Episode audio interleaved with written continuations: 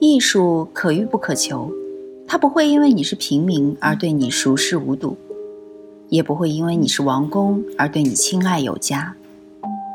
雨桐听艺术，带你感受艺术的奥秘和热情的世界。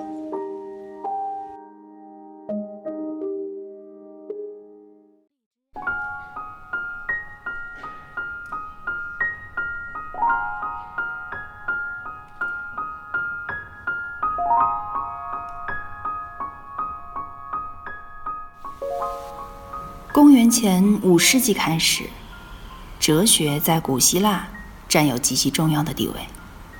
它所涉及的不单单是形而上的问题，更适合于政治、伦理等实际生活的范畴。而宗教也是哲学的课题之一。哲学的思辨、陈述和整理，往往都塑造和影响着宗教信仰的传播和表达。曾经有人说。罗马人以军事和行政征服世界，而希腊人则以思想统治着罗马人。在新约时代的希罗世界，希腊哲学思想仍然占有重要的席位。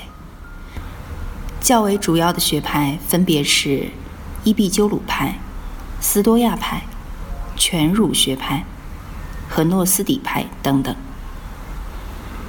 伊壁鸠鲁派的创始人是古希腊哲学家伊壁鸠鲁。这个派别有神明的观念，不完全排斥宗教的形式和表达，但是质疑宗教里所膜拜的神明是否能给人的生活带来实际的影响。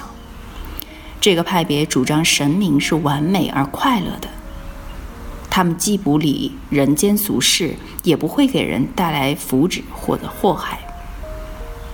因为神明不会跟人类建立任何的关系，故此，人不必害怕神明，只要快乐的活着，好像天上的神明一般。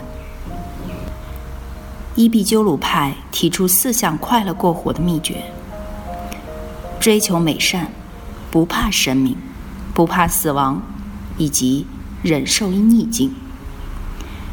只要生活有简朴。宁静、挚友和知识这几个元素，他们便会快乐。这个派别的道德观以享乐为主，只要满足个人的快乐和不被人捉拿，偷窃或者其他非道德的行为都是完全没有问题。不过，伊壁鸠鲁派不鼓吹纵欲，强调若境界某些欲望比纵欲的。能够给人带来更大的满足和快乐，那么禁欲也未尝是一件乐事。此外，这个派别认为，只要明白宇宙所有事物是由原子组成的，原子随着生命的结束消失，灵魂既不存在，就毋需惧怕死亡。既然存在于另一个空间的神明不跟人类交涉，人类。亦勿需惧怕神明。由于人死后意识不再存留，他们也否认永生的存在。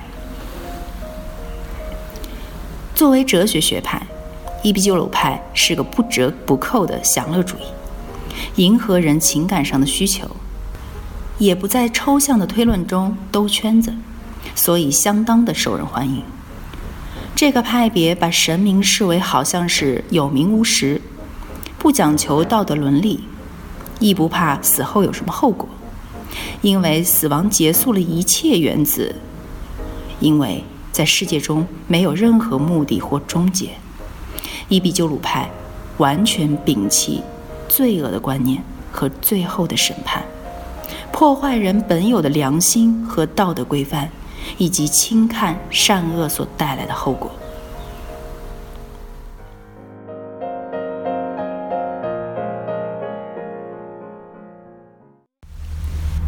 我是雨桐听艺术的主播雨桐，把你愿意分享的文章发给我们，我们会分享给更多的人。